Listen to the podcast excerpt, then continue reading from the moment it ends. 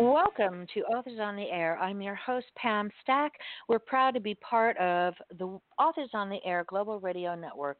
Today is my second interview in Women Who Rock. This is Women Women Wednesday podcast day. Um, my guest now is author J D. Allen. Let me tell you a little bit about Jules. She's pretty cool. She um, attended Ohio State University and earned a degree, are you ready, in physical anthropology and a creative writing minor. I can't wait to talk to her about those. Uh, writing mysteries was not her first career, but her second. But anyway, um, she decided to write the Sin City Investigative Series, when, and it made all her dreams come true. And so this is wonderful.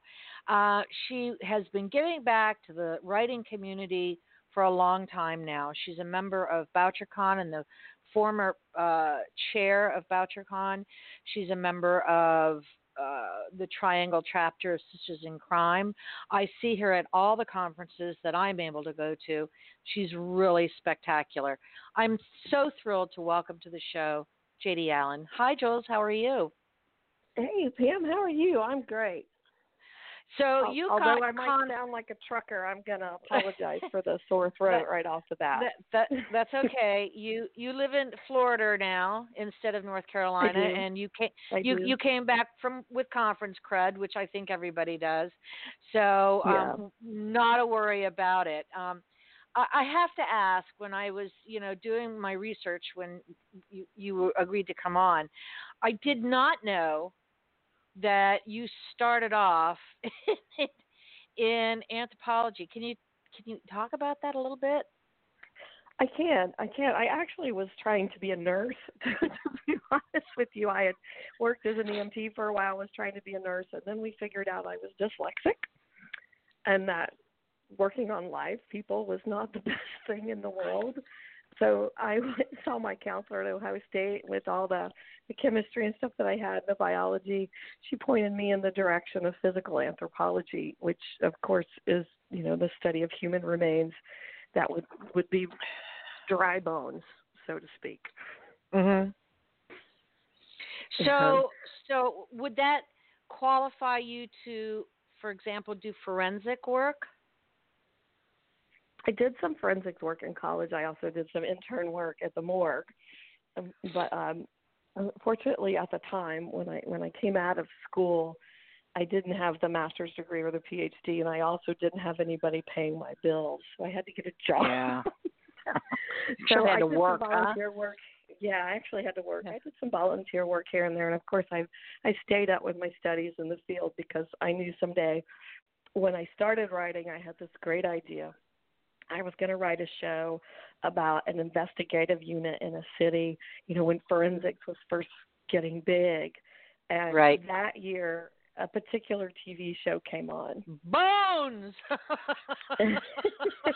Well, actually, it was right before Bones. It was C S I. Oh, oh so, there you uh, go. Yeah, so everything I had been working toward writing, and of course I was doing it on the college schedule, which is sometimes a little different than trying to be a professional author. You know, in college, they want you to write a book over four years. In the wow. real world, you have to write doesn't work like that. Almost. Yeah. yeah. I mean, yeah, not exactly, like but that. You at least have to be putting one out. So, so life took over, and I ended up doing software development testing, you know, for a long time before hmm. I finally got back in the chair and, and starting putting my hand towards fiction again. Um, it's interesting to me because physical anthropology and creative writing are not things that necessarily go hand in hand. Although, if you are a fiction mystery writer, it would work out pretty well for you, and obviously it has. So um, I'm assuming you always had an interest in writing. I actually, again, because I had dyslexia early, I had a I had a craving for storytelling, but I, I was not good at writing in and of itself, which is another reason why it was never the forefront of my career. But I was able to develop stories and tell them both orally, and I would write scripts. I did a lot of theater in high school and, and in the beginning of college, uh, directing, storytelling in that manner. It wasn't really till the, the, the dyslexia was diagnosed, and I, I found some mentors like Stephen Kamal, who mm-hmm. really showed me that, you know, the minutia of getting the words on the paper, although there are some grammar Nazis out there, it's just an extra step I have to take to have someone fix that. But the, the gift of storytelling was there regardless of the ability to put a comma in the right place. Once I knew and had confidence in that, it really wasn't long until I was writing full-length novels again. Now, there is, I have read in some of the crazy offbeat, you know, e-zines and all that I read, that there is a font that people with dyslexia can use and that yep. it makes it easier. Is that true? Yes, it's called the dyslexia font. You know, and it's um, each letter then is kind of differently shaped. In, in other words, like a B and a D in a regular font look very similar if you just flip them over. But in dyslexia mm-hmm. font, they're different enough. I mean, it certainly doesn't make it perfect, but it improves my flow when I'm reading, which I don't typically do as I'm writing. But when I go back to reread, it's my first line of defense. And I also use a tool called Grammarly. I don't know if you've heard of that. Sure. It's an online tool. It was designed for non-speakers of English, you know, doing business papers.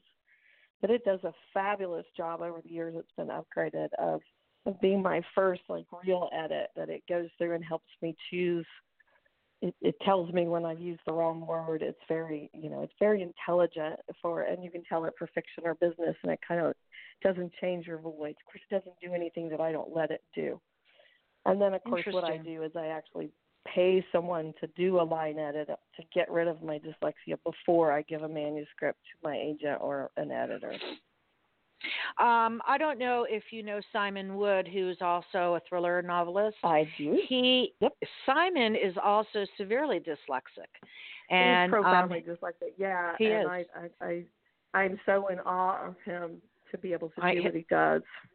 I mean, this guy, wrote, he raced cars, he learned how to fly an airplane, he does all yeah. these things, and, you know, he says, he, he credits it to his wife, I think who's like a, a physicist or an astrophysicist or something, you know, she helps him out, um, they also, they also are beekeepers and have the most exceptional honey. I buy from them every year, by the way, but, um, But, yeah, you know, it doesn't seem to be – I'm dyslexic when it comes to numbers. Like, I'll write down my own phone number, and it'll be backwards, so I have to really pick it out carefully. Um, mm-hmm. You know, or if I'm giving the studio call-in number, I have to read it over a few times before I post because, sure enough, I'll get it backwards. Um, I get my my my building number I got wrong all the time, too, so I understand that. It's frustrating. But, you you know, I think you've overcome it so well. And also, another thing I want to mention is you have the largest collection of conference lanyards of anybody I know, don't you? Oh, yeah, I do. And, you know, I used to write romance, you know, before I switched over to mystery. If you added the romance ones back into it, it would really be a huge pile. But, I, I yes, I, I I don't have a count on them, but I have a pile. I know that you, ha- you have them hanging someplace. I don't remember if it's on a hat rack or a hook or what, but one day you had a post in your Facebook page, and I burst out laughing because I thought I was the only one who collected those things, but I guess not. So No, um, no, no, yeah. It, it you're a com- because they're in the corner. They're in the corner uh-huh. with my broadsword. So so funny. So you are also a conference junkie, and I'm assuming it's because that's not first the of word all, my husband uses. My husband calls me a conference hoe. What does he know? Has he ever been to one with you? By the way, has he ever uh, been he to? Came, He he came to Bouchercon when it was in New Orleans, and he came late, and he left early. You know, I think that um, non-writers and non-readers who go to one of those conferences are stunned when they go. I, I can remember being at Bouchercon in um, Raleigh, and the bar and restaurant manager was kind of standing on a rise overlooking the bar. And you know the cacophony that comes from the bar when all the writers are together. And he was shaking right. his head, and I looked over at him. I said, what were you expecting, a bunch of real quiet introverts? He goes, yeah, I really was. He said, we never in a world never expected this. You I know, said, and I don't know if yeah, you this... remember, but I was co-chair of Raleigh, and we sit right. down and we tell them. And they can see what the bar costs are at the last hotel we were at. Right. They and never have enough them, people and around. We tell them, yeah. and they never have enough people because they never. Again, I don't know if they do think it's going to be, you know, quiet and calm. And, and in Raleigh, that would have only been half the people because there was two bars because it was two exactly.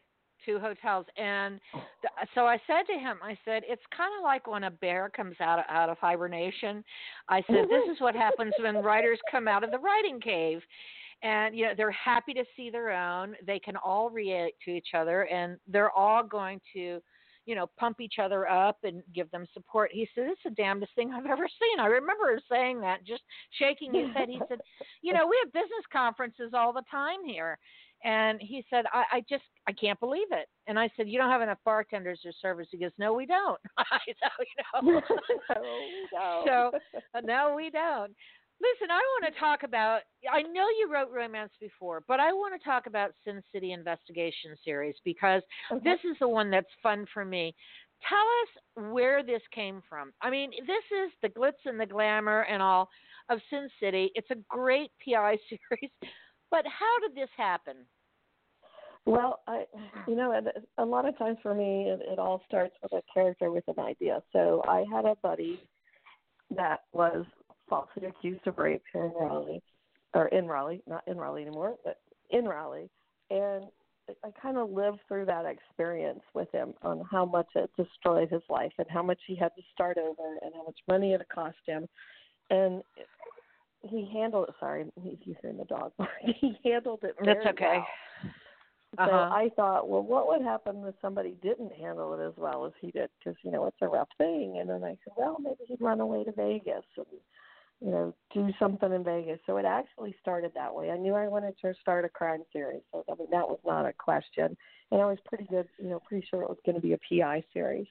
And then I kind of tried to keep it away from, like, the the Vegas mobster, so to speak, you know. Right. Or the Vegas, you know, stealing from the casino kind of thing. And I wanted it to sure. be more about the people who live in and around Vegas and the crimes right. that happen there because of the atmosphere of Vegas. So that's where he came from. I think a lot of people don't know, especially those who've only been to the Strip in Vegas, that there is a very sprawling community out there. And it's a um, very large community. It's yeah, a very diverse it, community. Yeah, and, and people yeah, who he, really don't go to the casinos. They live their life out there because I think at one time, because of taxes paid by the casinos, the cost of living was pretty good. I, I don't know what it is now because I've been out there in years, but um, but well, it, it really had, you know, they a, had a crash, you know, like the rest of us did. You know, there's right. whole subdivisions and developments that started and didn't get finished, but right. it was a big draw. Vegas took a lot of people from California who weren't able to afford housing and could go to Vegas and afford some very nice housing. Right. And either work around the casinos or with their own jobs, whatever they were doing before in their own industry. But that, you know, there's there's trailer parks in Vegas. There's really nice subdivisions in Vegas. You know, there's you know hunting and fishing and horses and camping and, and you know there's all kinds of things that go on there. And it was those sure. people that kind of support the Strip that I wanted to kind of look into. So I want to ask, and I think you've made this clear, you start with an idea or a character? Sometimes both. You know, like in the second ah. book, I really wanted to talk about human trafficking. And um, And I also wanted Jim's ex-girlfriend to show up from the past. So that was kind of both. I had her character, and I knew I really wanted to kind of shine a light on one of these crimes that goes on that as, as prolific as it is in the entire country that nobody really right. talks about. Right. Yeah, as a matter of fact, I had an interesting conversation with uh, Nelson DeMille and Alex DeMille last night, and we talked about human trafficking, and I think most folks think that happens someplace else, but the fact of the matter is m- many human beings are trafficked in this country alone. Um, in in all the most thousands. It's really, are, yeah, it's, it's yeah. overwhelming. It's an overwhelming It's overwhelming the amount of people who are right. either brought and, here or actually trafficked right here. Right, exactly. And it's it's a horrible, horrible, horrible crime because, um, uh, you know, when that poor victim is is lost their usefulness, oftentimes they're eliminated. So, um, you know, and it's I for all kinds of things. We should, I think we should um, quit calling it human trafficking, and we should call it modern slavery. Because that's well, it is. really what it is. The, these people is, are taken absolutely. and either forced into work situations, they're forced into sexual slavery, they're you know they're sold off to, to other countries for the same things, and it's it's trafficking is the act of the the, the actual living experience for the victim is slavery.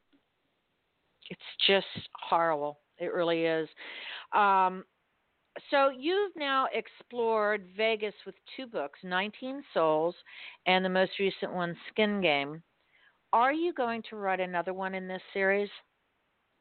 I would really like to. Actually, I had started it, but uh, it was with Big Night Incorporated, and I'm not sure if you're familiar. They've shuttered right. their mystery department. Right. So as right. soon as I have my rights back, I want to finish the third one, and uh, it, it's a little bit different. I don't want to go too much into it because I may never get to write, or I may have to write it with somebody else. Right. But well, I yes, I would that. love to continue that series. And I've already talked to a couple of people about picking it up as as soon as my agent, Jill, can, can get my rights back.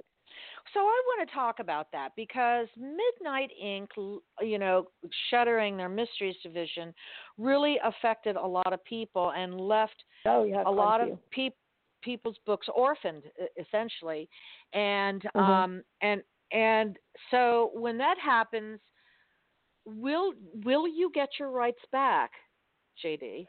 Um, well, according, you know, you have to go by your contract. So according to the contract that most people at Midnight Incorporated had, as long as the books are in print, and I, I say that with air quotes, and there's a particular number of years Of, of, of units that have to sell with a year, within a year to be in print. So hmm. legally they can hold on to them as long as there's, you know, one hundred books a year sold. With ebooks, that's pretty easy. However, right. I think that they all, and this is just my personal opinion, so I can't, you know, I'm not, I don't know any insider, but my right. guess is the, the parent company of Midnight Incorporated, which is Llewellyn Books, get kind of tired right. of messing with royalty checks and stuff after a year, and, and maybe and give us some of those rights back. I'm hoping so, because I love and, them and I love this character, and there's all kinds of things that I've put in there that about, you know, him. Why did he pick the name Jim Bean? You know, when he changed right. his name, you know, there's a story right. behind that. There's a story about a couple other things that people ask me. I'm like, I can't tell you yet because I might get to finish this. Right. I would think that when an organization shuts one of its doors in order to avoid the horrible press that they got, uh, because it was so stunning to everyone, um, that they would be a little bit nicer to the authors whose books they've released and say, okay, give us a year and then you can have it all back. But but right. I guess that, I would that's kind that's of the case. But you know, but there, that's Pollyanna, I suppose, right? right yeah, but right. yeah, and and and most, I think, everyday readers do not understand what an imprint is, do not understand, you know, parent companies and how things like that happen. So and and it's right. sad because. Uh, You know, so many good writers such as yourself and Amy and, and the rest of you were all kind of left stunned without a publisher. Right. So, oh, yeah, oh, it know. was definitely a, a shock. However, yeah. you know, it's a business, and, and, you know, we pull up our big girl panties, so to speak. You just keep writing. You know, it's one of the things that an author, the biggest thing that we have out, our, out of our control is the publishing end of that. And the best right. thing I can do for myself is just sit back down. I've written another book. My agent has it out. You know, I've got, I've got another one I've started. You know, I just have to just keep writing. You know, Katrina right. McPherson said it in a, in a speech at an early mystery con. You just keep writing. And, you, you do. Know, that's unless you're ready, over. unless you're ready to, to give up the uh, the business, then that's what you have to do. Um, well, not until you... the Brit tells me I have to. I, I just can't imagine that ever happening, or you allowing it to happen. you know, it, it, no, you I don't think so, no. Until you make the choice not to write anymore. And um, so, so you are pretty active on social media, and you're involved in a lot of things in the writing community. How do you juggle mm-hmm. your time with doing that and with writing books? Or is that just well, part and with, parcel of it? Well, it is part and parcel, but, you know, I I have to be a little bit regimented. So I have a certain amount of time that I set out a day that I need to be writing. And if I get get that done, and then I can social media for a while, and then I'll, uh, sometimes, you know, I go back to writing some more, and, you know, then I can social media a while, you know, but I can't, I'm not a, can have the, the Facebook feed going while I'm writing kind of girl. I'm all. sure. I have to kind of, and I'm sure there are people who can do that, but I, I can work with white noise around me, but I can't work with things that would actually pull my attention away. Attention away. Do you write, um, do you have music on, or can you have a T V on for white noise? Um, no. You know, just well, amp- the, no. the T V in the living room can be on, or uh, my mom lives with us now, so I can sometimes hear her T V on the other side of my wall, but it is kind of just a white noise. Right. I'm okay with that, but I couldn't. Now, I do make myself a playlist for each book, but I listen do to you? it when I'm not writing, to help me think when I am writing. Do you read so. others' books when you're in the process of writing? Yeah, I'm always reading. I'm always reading. Um, I read, like right now I'm writing a, a psychological thriller, so I read several psych- psychological thrillers leading up to it, but right now I'm reading true crime. Because, well, I, I really shouldn't be doing that either, because I'm actually writing a book about a podcaster. You know what? There you go. I know it. Go But so um, I, so I'm delving into a true crime, a fake true crime in my fiction. So I kind of bounce back and forth with what I read. Actually, I just um, got Catch and Kill, which is Ronan Farrow's book about right. his investigation into Harry Weinstein. So I'm looking forward to opening that up. Yeah, mine's on the way. I've ordered it, so I can't wait to uh, to crack that book open. I, I wish that he was on book tour, because I'd, I'd love to have him on the show. It would be an interesting, well, for me, not a conversation. It'd be an interesting thing to listen to, you know. Uh, He's not too bad to look at either. No, well, you know, uh, I do a podcast, not a video cast, but that doesn't mean mm. I can't scroll through, you know, Google, Getty, Getty images and all that. Um, so Sorry. when we were talking, well, that's, a, that, that's okay. Um, yeah, my mind just flashed other places too. Sorry. So you, so you said you can't, you can't have Facebook on and nothing scrolling through your feeds when you're writing. I have other writer friends who say that they have one laptop that's dedicated just as a word processor. In other words, they it's not hooked up to the internet at all. They're just using it to write their stories, because it's just too hard to open a new tab and see what's going on with your friends in social media world. I, I don't have that problem. I've been writing long enough, you know, that I can, you know, this is my writing time and I cherish it. And, and, I'll go look at social media when I do. There's really nothing going on there. So, right. you know, pressing that I can't wait two hours more, you know, so I've been writing two hours. I kept two more hours, leave me alone. And then I'll let you know, then I can do whatever I want. Right. Because usually about four, four and a half, five hours, we get into five hours of writing in my head, you know, that that's a lot of time. It's a full day. That's a be, full day. And especially yeah. when you're writing, these last two books I've been working on are really, really, not that the other two weren't dark, but, you know, very dark, and I, you know, I, I just have to walk away from it after a few hours. So when you close your eyes at night, are you thinking of lines for your book, of chapters and words, or are you able to just put it all away regardless of how dark the book is or how dark your research is? Depends on how much wine I've had. How much wine I've had. Listen, I, I could totally relate. That's so funny. Well, I, like I said, in the book I just said, the book that my agent has out right now, you know, she was suicidal. The the protagonist was suicidal, and right. we, we got really close to, you know, I went through in the book a couple of suicide attempts with her, and yeah, that gets really hard to kind of just get up and walk away from and shake off. So right, th- that's when I try to read something or watch something that's, you know, remotely funny or amusing just to kind of shake it off. I go for a walk often. Now that I'm in a subdivision, um, I have a bicycle. I can go for a ride. You know? Oh, well, that's good. I'm glad.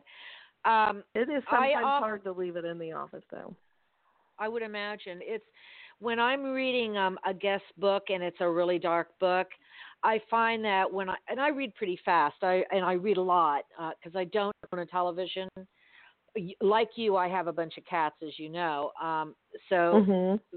I have a very quiet life. And but if I find a book and it's very dark, like cartel books are real hard for me to read. So I will close that book and open my Kindle and go to like a romantic comedy or urban fantasy right, or something right, else. Because it's, right. it, it's too hard to stay in that mindset all the time. And, and I mean, yeah. I, I like thrillers. I, I do. I love them. Don't get me wrong. But and sometimes though, I'll get to like almost the last chapter, and I have to close the book, and then I say, I'll read the ending in the morning. I, I, I don't know why that is. It's a weird habit no, I've gotten into. It. I can't do it. Yeah. I like to I say that to. I used to have a quiet life, but my husband now works at home, and my mother moved in. So the three of us are here twenty-four seven. And you have your my menagerie. The beach. Yeah, well, the menagerie you, you know, is. I know. Yeah. Yeah, so funny. So I might be finding a coffee to, shop to work in. I see, and ahead. That's another thing. How how do people work in a coffee shop with the ca- caffeine you know, of, of people chattering and the you know calling for your orders? Though. See, that's white noise. That's white noise. Um, I I wrote with a friend in, in North Carolina every now and then. I go to, you know a couple days a week for a while. We were meeting at the mall, and we were sitting right outside the food court. And I did that on purpose, knowing this was coming. And I learned to write with stuff going on. And, and if, even if I had to break attention for a minute, that, you know, training myself to kind of be able to get into the mode to write with a life inside the house. Uh, one of the first conferences I ever went to and one of the first panels I ever went to was Heather Graham. And right. I don't know how many books she's written. Right. And somebody asked her that question about writing. She said, well, I've written most of my books throughout my life in my kitchen, and I have five kids. Yep. And I went, and all well, the grandbabies okay, I now. Have. Yeah. Right. Well, yeah. now, but this was uh, you know, right. ten years ago, fifteen years ago right. when I first saw her. And uh, back then I knew I had to learn to not be so persnickety about it being particularly quiet. And if, you know, used to, if something took me out of it and I'd be all huffy and I'd be done for the day, but obviously not anymore. So, so here, here's kind of the reverse of that. How do coffee shop owners feel about you damn slacker authors sitting around writing all day and not spending any money? That's well, what I want to know. Spend money. I always well, buy, you know, uh, coffee and lunch or whatever if I'm somewhere. And usually, if you go at lunchtime and stay till that, you know, that twelve to four o'clock when there's not a lot going on. You're not in their way. And then, you know, they get a kick out of the fact that there's an author sitting there working, especially, you know, one that's actually published something and you give them a book or two and, you know, and they're, and ah. they're also very conscious of if you are in their way, you leave. You're, it's bribery. It's crowded. It's, it's bribery. bribery if you, but if you do, if you get in their way, you you know, if it's starting to get busy, you don't want to hold the table when other people could be using it. Right. Well, that's nice of you. I, I hope that everybody does that. Um, uh, I don't know. So here's another question. I am a big advocate of of reviewing books. As a matter of fact, our network has a page called Book Review Crew in Facebook where we mm-hmm. review anybody who asks for us to review a book. We will, as long as we can review it. I mean, we don't do bad reviews. Um, so we they get anywhere from five hundred to forty-five thousand organic hits on on their reviews. However, I I hear people saying, if you like my book, please leave a review. Authors saying that. And I think, well, I liked your book enough to buy it. Do I have to now go and write a review for you too? I think a lot of people are intimidated by writing reviews. They don't recognize how easy it is to do it. So, and they, I don't think they understand what it does for us as far as algorithms go. My ego does what? not need a review, quite frankly. Right.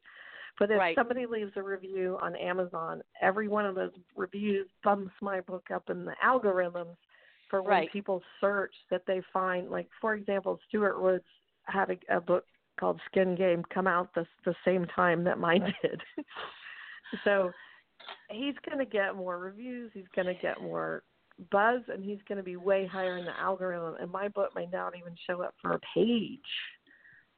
You know, so when so people leave us reviews... Yeah, it's just help. It helps us. It's one of the few things that we can ask people to do that can help us help ourselves.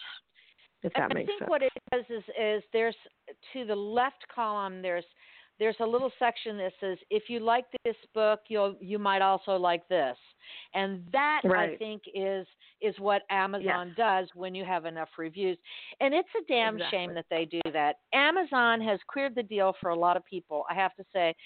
I remember going into bookstores, and I still do this. I'll go into bookstores, and the half a space that is devoted to books and not to tchotchkes and mugs and a coffee shop, uh, you would go to fiction, nonfiction, and maybe cookbooks and self-help, not the, you know, three hundred genres of fiction that you have to go look in mystery or thriller, and then there's a, a bunch of other subgenres in there. It's a crazy mm-hmm. thing that Amazon did. I understand it's to make it easier for people to find a book that they're going to like, but it's made it a hell of a lot harder. I mean, you can put your books under a lot of different subtitles with Amazon, whereas in a in a right. library or in a bookstore, you would just go into fiction. Right? You know, my local library here has gone back to that. It's just fiction now. It's all in yeah. fiction again. Because how, how yeah. could you how could you possibly have the five hundred subgenres that that Amazon has laid out? You can't.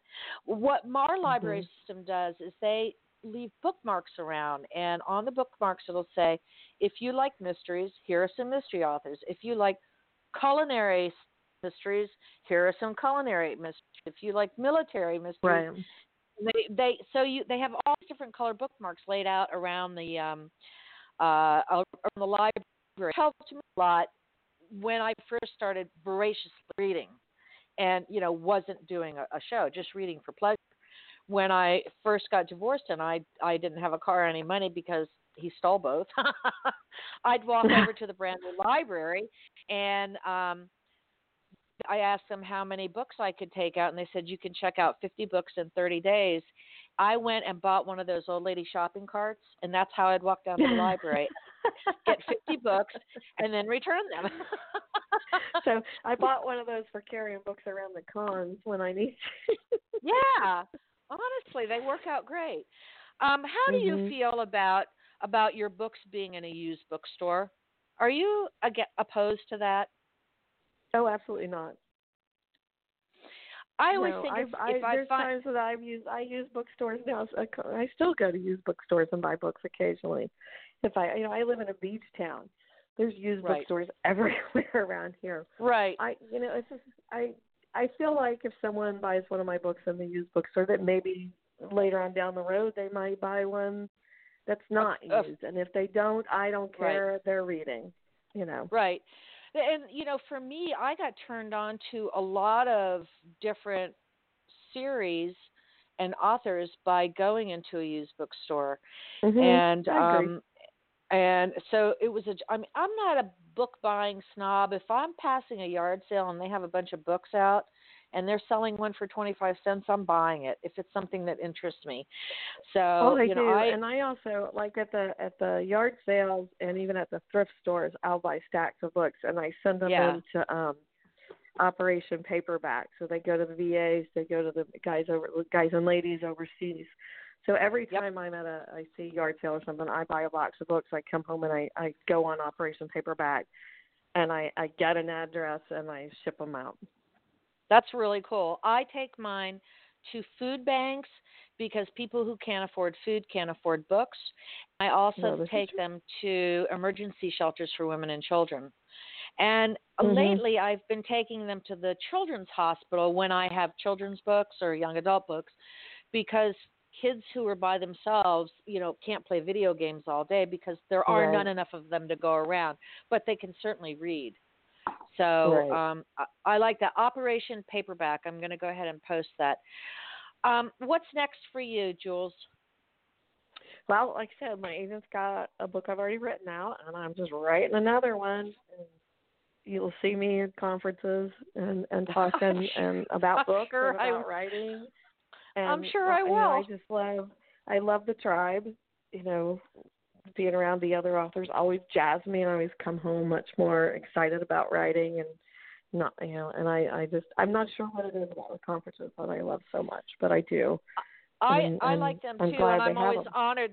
I'm glad I'm honored that people actually, you know, allow me to go and they talk to me when I'm there because obviously I'm not a writer, you know. I, that's why, as you know, I always try to broadcast live from where, wherever I am. So um, yeah, you do. Hope, yes, you do. Always. I mean, I think you were on one of them at Bouchercon in Saint Pete, weren't you? Didn't I interview uh, them? Probably so. Yeah. Yeah. yeah. I've and had maybe it since then. So. Give everybody your website, please. It is uh, w w w dot j d allen with an E books dot com because there's a J D. Allen that's a very famous jazz trumpetist. Trump, trumpet. I should know that. Since trumpeter. My dad, trumpeter. Trumpeter. That yeah. that if you just pull up J D. Allen, you're going to see a whole lot of him, and, and he plays beautifully, by the way. So it's j d allen books dot com. And what kind of social media can we find you in? I am on Facebook. I'm not on Twitter as much as Facebook anymore, and I do have an Insta, but I'm also, I think I'm almost a little too grandma for the Insta. Yeah. Everyone says I should start Insta, and I'm I'm kind of afraid because with thirty shows to help populate and get authors for and, you know, do all the different things, I'm, you know, and five hundred emails a day. Uh, I, I don't mm-hmm. know if I can do it. I'm assured that I can, you know, connect Instagram to my Facebook, and and Twitter scares me because people are really nasty on there.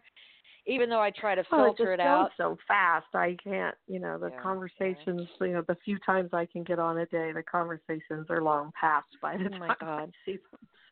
I'm lucky if I can lucky if I can get on in a in a month, you know. I'm just right, I, right. I just I don't understand how to appropriately use it. So even though I actually did a Twitter panel on the show one time and and was coached on how to be a good Twitter user, um, it almost sounded like homework to me, so I was not interested. uh, this is my well, friend J D. Allen. Most who, of my, I'm sorry. Yeah. So most, most of my of social your, media is Facebook. Well, I just and I have my Facebook um, tied to Twitter, so I just hashtag whenever I remember. You know, most times I don't. Um, this is J D. Allen. She is a wonderful, wonderful human being who writes mysteries and other stuff.